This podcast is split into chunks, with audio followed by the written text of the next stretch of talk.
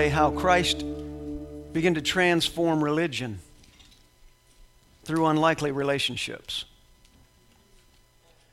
We started a series last week called Walking with a King, and we talked about how Christ went to each of the disciples in their place where they were, where they worked, specifically using Matthew, a tax collector, and we'll read a little bit of that again in a moment. But we talked a little bit about how he he um, would call them, go to Matthew, and he went to Matthew and he said, "Follow me." And the irony of that statement is it wasn't a question, it was a statement. And the irony or the interesting part of that is that when he said, Follow me, he didn't say, Get saved first and then come walk with me.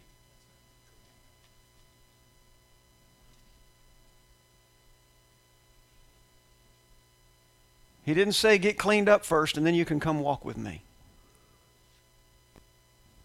He also didn't say, I'll accept you just as you are forever. He also didn't say, I'm going to play in your park. park. You come walk with me. I'm not walking with you.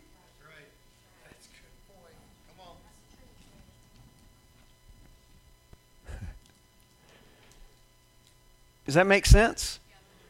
I mean, think about it again. I'll remind you again before we dive into Philemon here a little bit. Turn to Philemon. It might take you a minute to find it. There's one chapter there.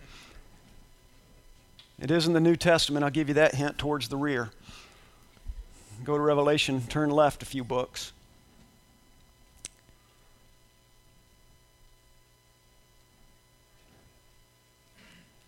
But the interesting thing about it is that um,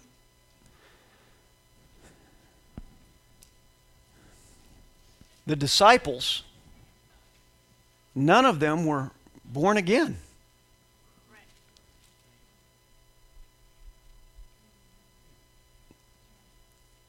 None of them were born again. He called them, laid on them, listen, this gets crazy, gave them responsibility. Joyce? They weren't even born again. They, they, didn't even, they weren't even certain yet he was the, absolutely the Messiah. That's right. Yep. In fact, they doubted yep. out loud. I, am not making this up. This is in your Bible. So if you're if you're watching online and you're come, you're thinking of I'm a heretic or whatever, it's in your Bible. All you got to just read your Bible. And if you can't, I'm reading it for you right now. But they weren't even born again. They weren't even born again. Walking with a king. They weren't even born again. They had some concept of religion, certainly. They're Jewish. They had some understanding of the law and legalism, certainly. They were raised in it, taught in it, to the extent that they were taught. But they were so much more comfortable with the law. And then here comes this cat out of a wood shop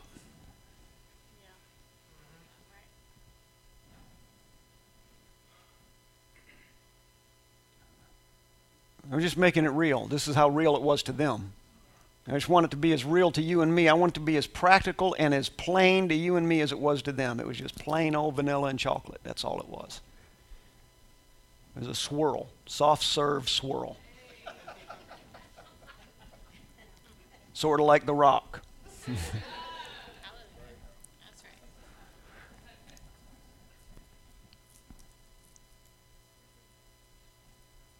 And they came to him and he began to give them responsibility and they doubted him. He began to give them responsibility. He began to teach them. He said, Come walk with me. He said, Follow me. He did not say to them, uh, Meet me at 6 o'clock and I'm going to follow you around. He said, You follow me. Where are we going? Just follow. Every day I turn around and I still see you there. I'll know you've learned something. The first day I turn around and you're no longer there, I'll know you've quit. I know you're a believer when I look up and see your face. I know you're an unbeliever when I look up and don't.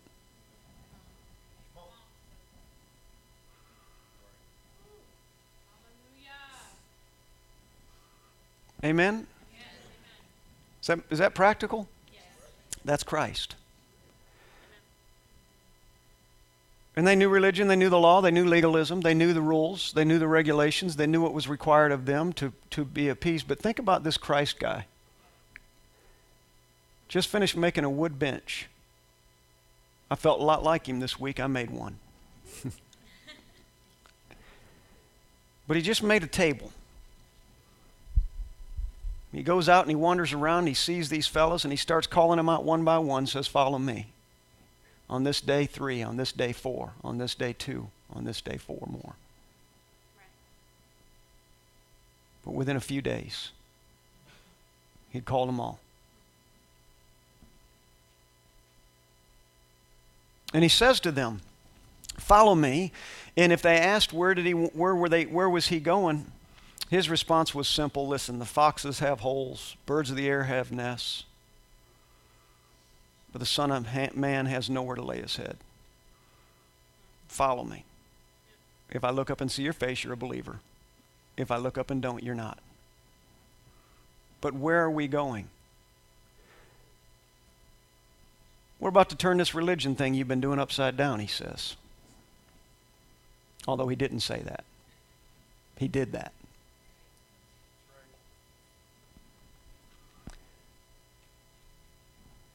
He wasn't trying to kill one thing so another thing could live.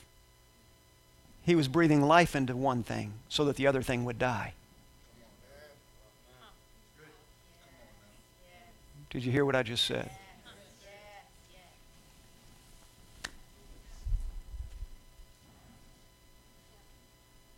If I spend my time and my effort and my energy trying to kill what I know isn't right, and I put all of my focus and emphasis on that because I want what is right to come alive, I lose.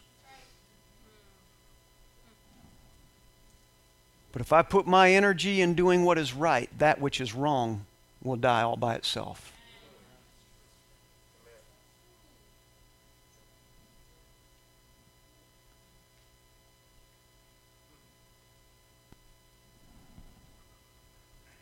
He wasn't interested in talking about religion and all of its failings and spending much time at all on that, only in a moment of explanation when someone would ask him a question. And even then, he was obscure. And even then, it was a parable that he would use, only so that he could see that there was a need to join the natural and the spiritual together, which is what a parable does.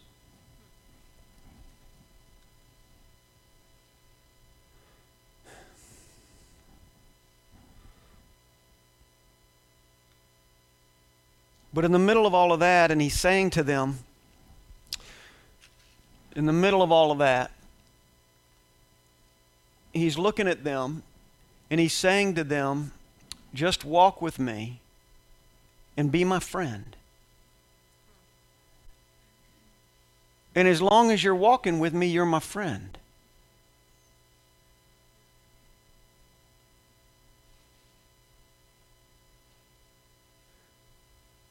But what did Judas become when he betrayed Christ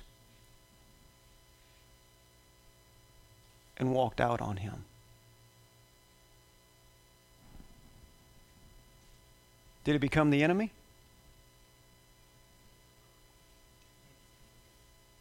Think about it for a second. I'm about to bring some life to you. When Judas sold out Christ and in turn the disciples. What did Judas become when Christ realized Judas was no longer with him? Did he become his enemy? No, he did not. He simply became an unbeliever. Not an enemy, See, because if I have an enemy, to accept that I have an enemy is to believe that I have to dominate them, that I have to win.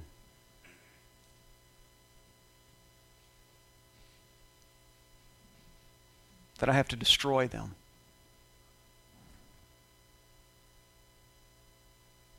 that I have to fight them. Because the moment anybody becomes our enemy, it is at that very moment that we begin in our own mind, whether we want to admit it or not, and I think we would be wise if we did.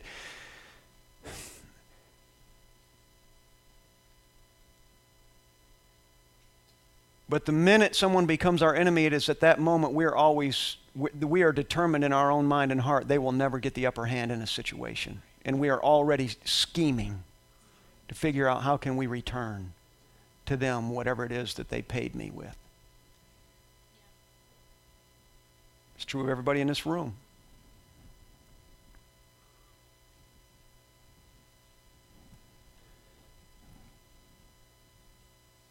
And to say that someone is an enemy says that now I have to put my focus on that.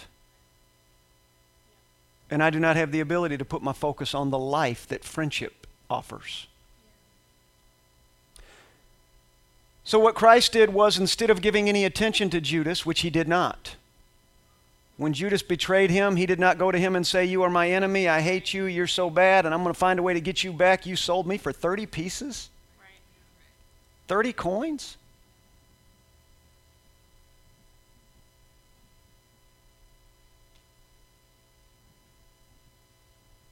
Instead of Christ doing that, you know what Christ did? He focused on those. When he looked up, he saw their face.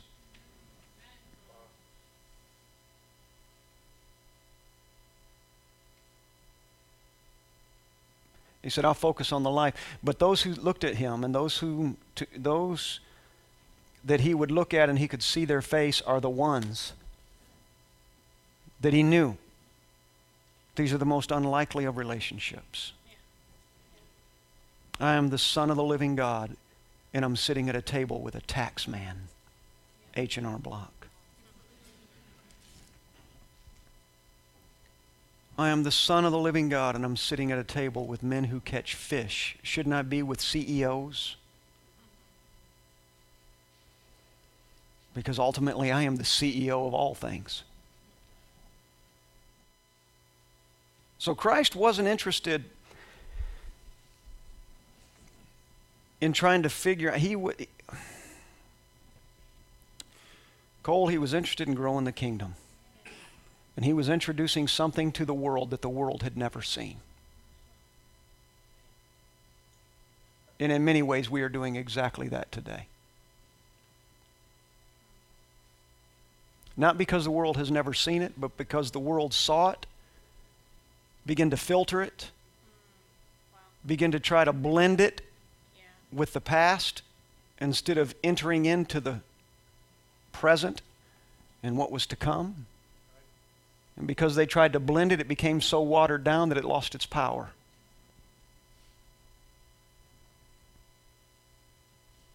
Do you realize people get up every week, every Sunday, and they lay in their bed and they decide whether or not they're going to go to the building where churches gather?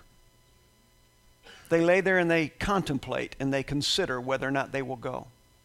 See, that person would not have been the one that Christ would have gone to at the table and said, Follow me. Because he would have said, They might come with me now, but in the morning they might have to decide whether they really want to.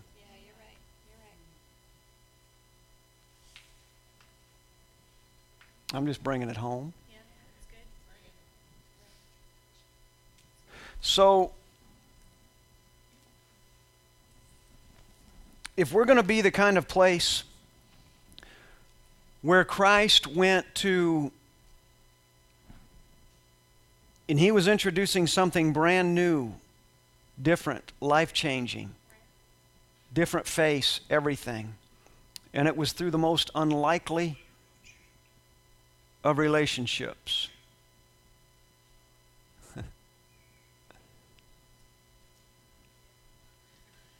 through the most unlikely of relationships. Angel. He was going to change the earth. And I don't think there'd be anybody in this room, not me, not you, not any one of us in this room today, if we did not, at least in part, have something in us that said, I want to change the earth.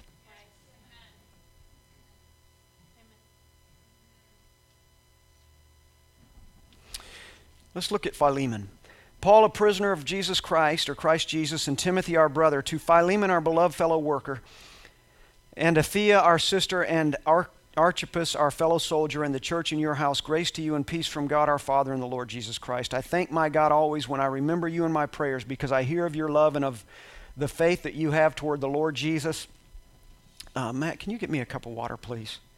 I need to try to drink that. Thank you toward the Lord Jesus and for all the saints. And I pray that the sharing of your faith may become effective for the full knowledge of every good thing, thank you, that is in us for the sake of Christ. For I have derived much joy and comfort from your love, my brother, because the hearts of the saints have been refreshed through you.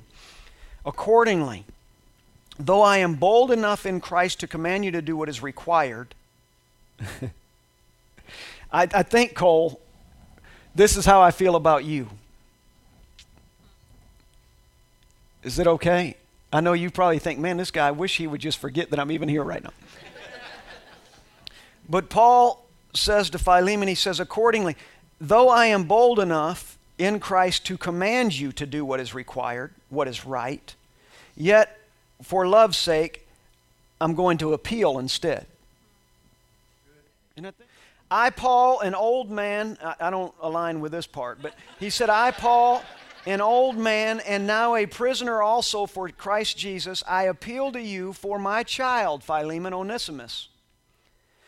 Philemon is a slave owner. Onesimus is a slave that ran away. I'm just giving you the context of this.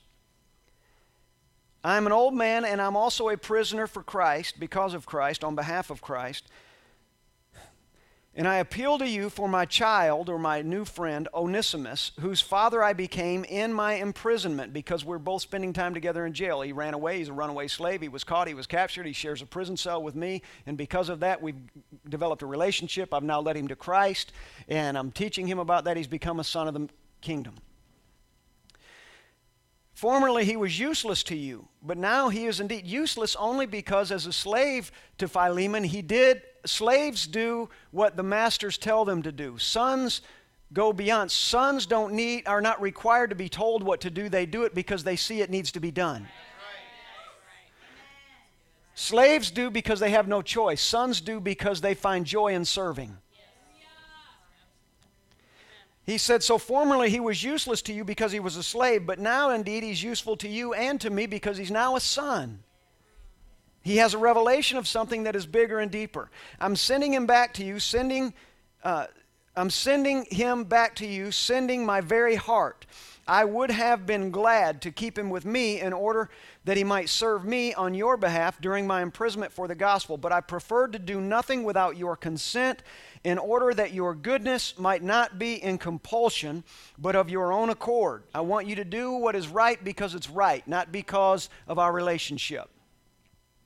For this perhaps is why he was parted from you for a while, that you might have him back forever instead of only until the time that his price had been paid as a slave.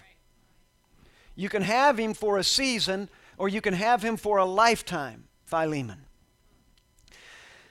No longer as a bondservant, uh, let me back up. For this perhaps is why he was uh, parted from you for a while, that you might have him back forever, no longer as a bondservant, but more than that, as a beloved brother, especially to me, but how much more to you, both in the flesh and in the Lord. So if you consider me your partner, receive Onesimus as you would receive me. If he has wronged you at all or owes you anything, charge that to my account. I, Paul, write this with my own hand. I will repay it, to say nothing of your owing me, even your own self. Hmm. Yes, brother, I want some benefit from you in the Lord. Refresh my heart in Christ. Receive this young man with a right spirit Confident of your obedience, I write to you knowing that you will do even more than I say. At the same time, prepare a guest room for me because I'm coming and I like my steak medium and I like my okra fried. That your prayers will be graciously given to you.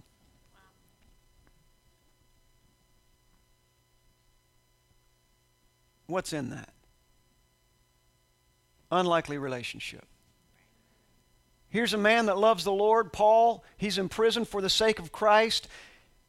thrown into the cell that he's sitting in as a man that ran away. He's owned by another man. He ran away. He comes into the cell with Paul probably begins to vent. Paul begins to friend him. Paul didn't focus on you, rascal. You're a slave. You're a runaway slave. Slavery, that's bad. I'm sorry that you're in that situation. Oh, how terrible is that guy that he did this to you, that he would even suggest that he could possibly own you.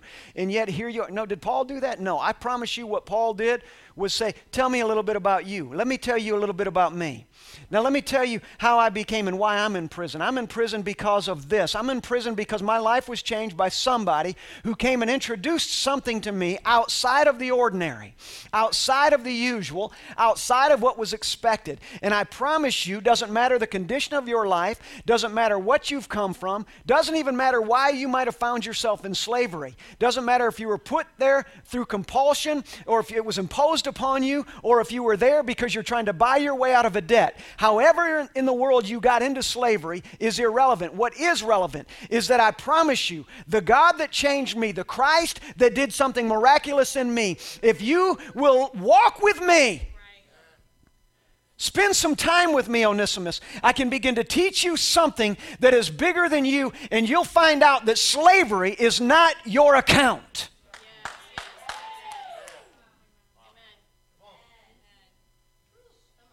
Being owned by your past.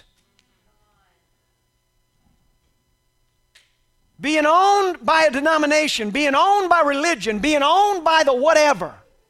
Legalism. Being owned by another man, being owned by a belief, being owned by whatever it might be, by an employer, by an employee, by a feeling that this is my responsibility, being owned by that. I'm telling you, there's a freedom from that. I want to show you another way. Said, The only way I can show you another way is for you to walk with me. I can't sit here and define for you why the way you're in is wrong. I can't sit here and explain to you why doing it like you're doing it is all wrong because then all I'm doing is spending my time talking about that. But I'd rather talk to you about life and living because if I can talk to you about life and living and I can get you to cross, step over the threshold, son. Step over the threshold, son if I can get you to step over that thing, this unlikely relationship can turn into something that will change your life and the life of those that you come to know tomorrow and the next day and the next day and the next day after that. And the same is true of Christ. I think it's important that we understand. I love this verse. Let me read it. In, in, Matthew chapter 9, verse 11, in the ESV, English Standard Version says, When the Pharisees saw Christ eating with tax collectors and sinners in Matthew's house, they said, Why, do your teacher, why does your teacher eat with tax collectors and sinners? I like it better in the New Living Translation. It reads like this. This is more uh, like you and I would speak today, or some might. It says, But when the Pharisees saw that he was eating with tax collectors and sinners, they asked his disciples, Why does your teacher eat with such scum?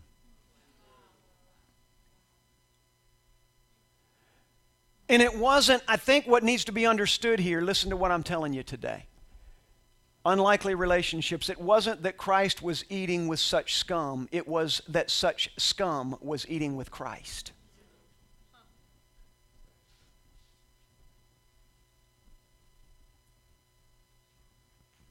Listen to me. Christ wasn't looking for a place to eat with those who did not know him. He was looking to fellowship with a man, Matthew, who was walking with him. And because of what Matthew, the relationship that was being developed between him and the Christ, Matthew could not help himself but to go and to gather his friends and say, I want to tell you, the man I've been telling you about is going to be eating at my house tonight, and I want all of you to come. I don't even know if he got Christ's permission. Who knows? But they gathered together. And Christ came in there, and it wasn't. And when the Pharisees and the Sadducees questioned why he would be eating among such unlikely people, and they identified them, you got tax collectors and sinners in there, and he's supposed to be a righteous man. What's he doing eating with them? Well, he's not eating with them, they're eating with him. And while they're eating with him, they're learning that there is another way. See, you call them tax collectors and scum, he calls them opportunity.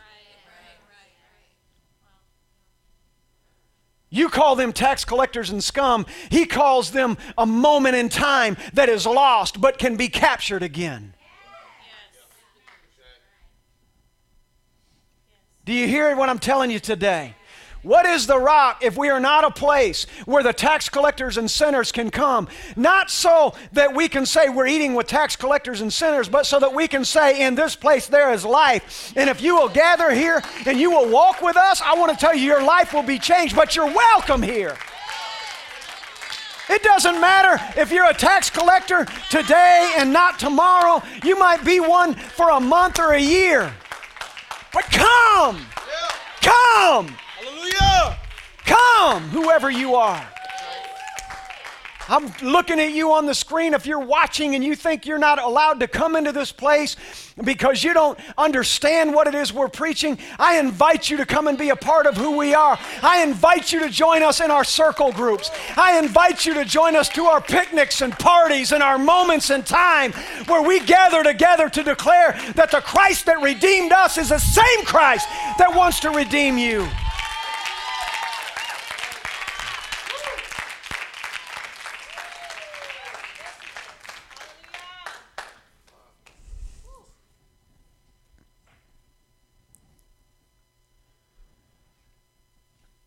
Jenny Kerner. I'm going to wrap it up with this, I think. But Jenny Kerner in intercession Wednesday morning said something in her prayer. She prays out loud and she uses a microphone so you can hear everything that Jenny says, and we hold it all against her. it's fantastic. If you've not been to intercession and you're able, I would encourage you to be here, 6 o'clock every Wednesday morning. But she said something out loud that I immediately wrote down because it struck a chord in me. And she was speaking, and she was in her intercession. She said, Don't change the way we behave, but change the way we live. She said, Father, don't change the way I behave, but change the way I live. And immediately, I understood that statement because behavior and the way we live is not the same. I choose to behave a certain way. I live the way I am.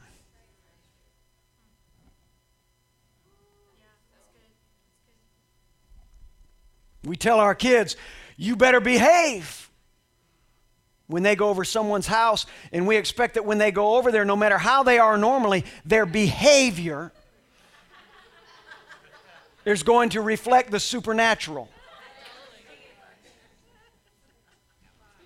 Because behavior is learned, it is decided, it is a decision that we make. I'm going to behave in this particular way in this particular moment, but I live who I am. The way I live is not my decision. The way I live is a direct, is the fruit of what I believe.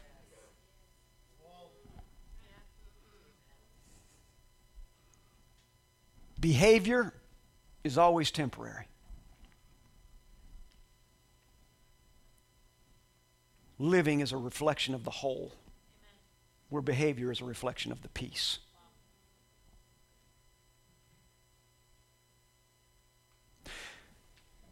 So, for the rock,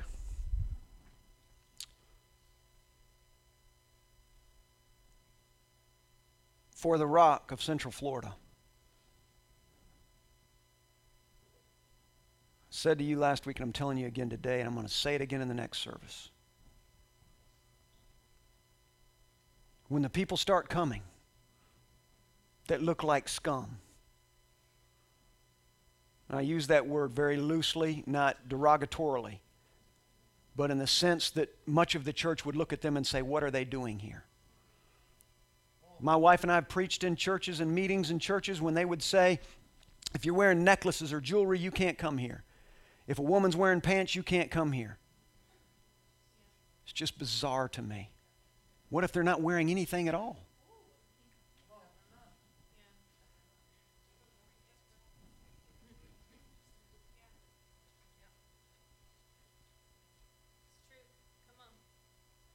What if they smell like they haven't had a bath in two years? What if they have so many bugs in their hair, their hair's moving?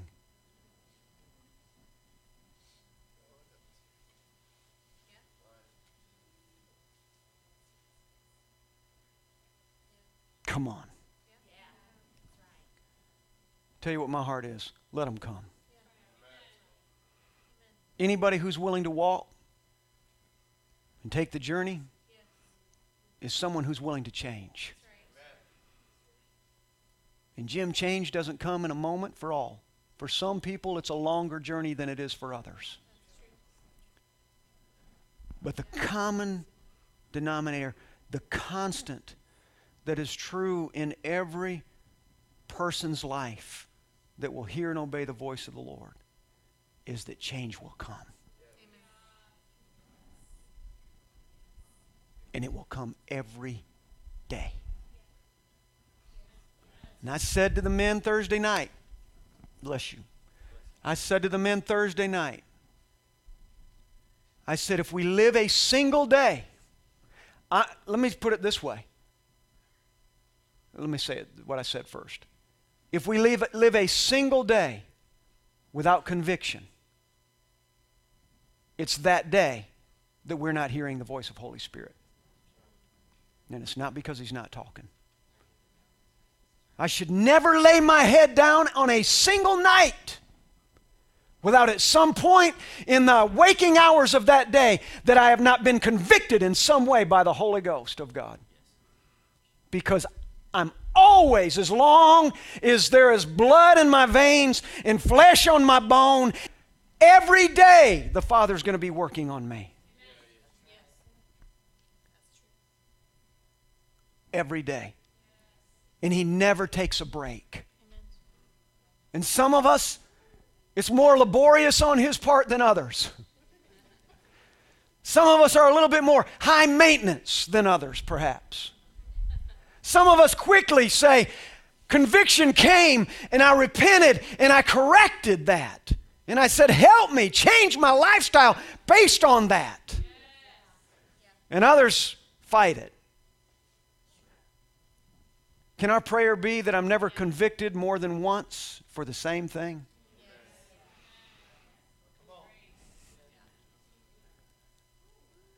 If he has to spend five days sending the same conviction every day, every day, Holy Spirit has to say, Is today the day? Is today the day? Is today the day? Every day is convicting me for the same thing. What's he not convicting me for? I want to grow fast.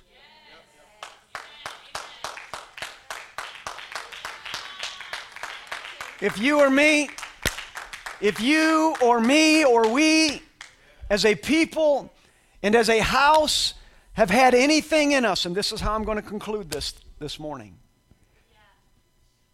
If we've had anything in us that resists the tax collector and the sinner coming in or sitting at our table or coming to our circle groups or having dinner with us or wherever, you don't have to go where they're at. They'll come to you if they believe they're invited.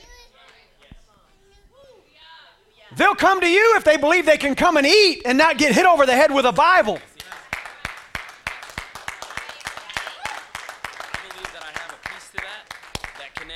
said and what she said directly. Okay, go ahead. So, uh, let's play.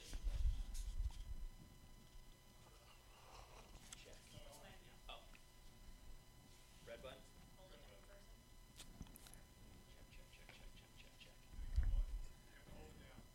It's on. There we go. Uh, I'll be very brief.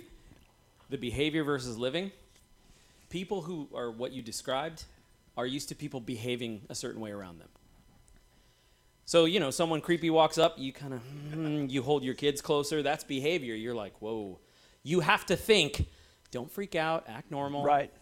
If we can get to a place where when they come in and it's living, genuine, no change of behavior, it's who I am to come up to somebody who is like what you said and do this without any hesitation in, in a real way, that is how they will become a part of this house like that. That's exactly right. I agree. If in you or me, if in you or me there is any hesitation to receive the tax collector or the sinner, Sam, Joyce, Priscilla, Donna, Seth, Deborah, whomever, if there's any hesitation in us to receive them, we need to ask Holy Spirit to forgive us. Because they're coming. Because we're going to make a place. we are going to make a place for all of them.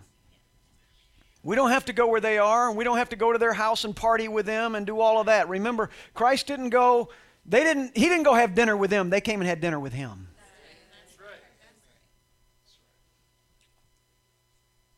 We need to understand what we're called to. If we're living this thing, you got a lot to give. Let Holy Spirit convict us. Father, I lift my voice today over this people, over this house, over these men, these women, these sons, these daughters, over Cole. Cole, I lift my voice over you too, son. Father, I speak today and declare today as a day you're changing all of us, not just Cole, not just me, not just Matt, not just Norris, not you are changing all of us. Convict us every single day until the change comes that you're requiring of us. Let us be strong. Not because we're a man, not because we're a woman. Let us be strong because we're sons, sons of the Most High God. Sons of a God that said, I'm sending my only begotten Son so that whosoever will, whosoever believes in him, come one, come all, whosoever will, if they will receive this gospel, they will never be the same again.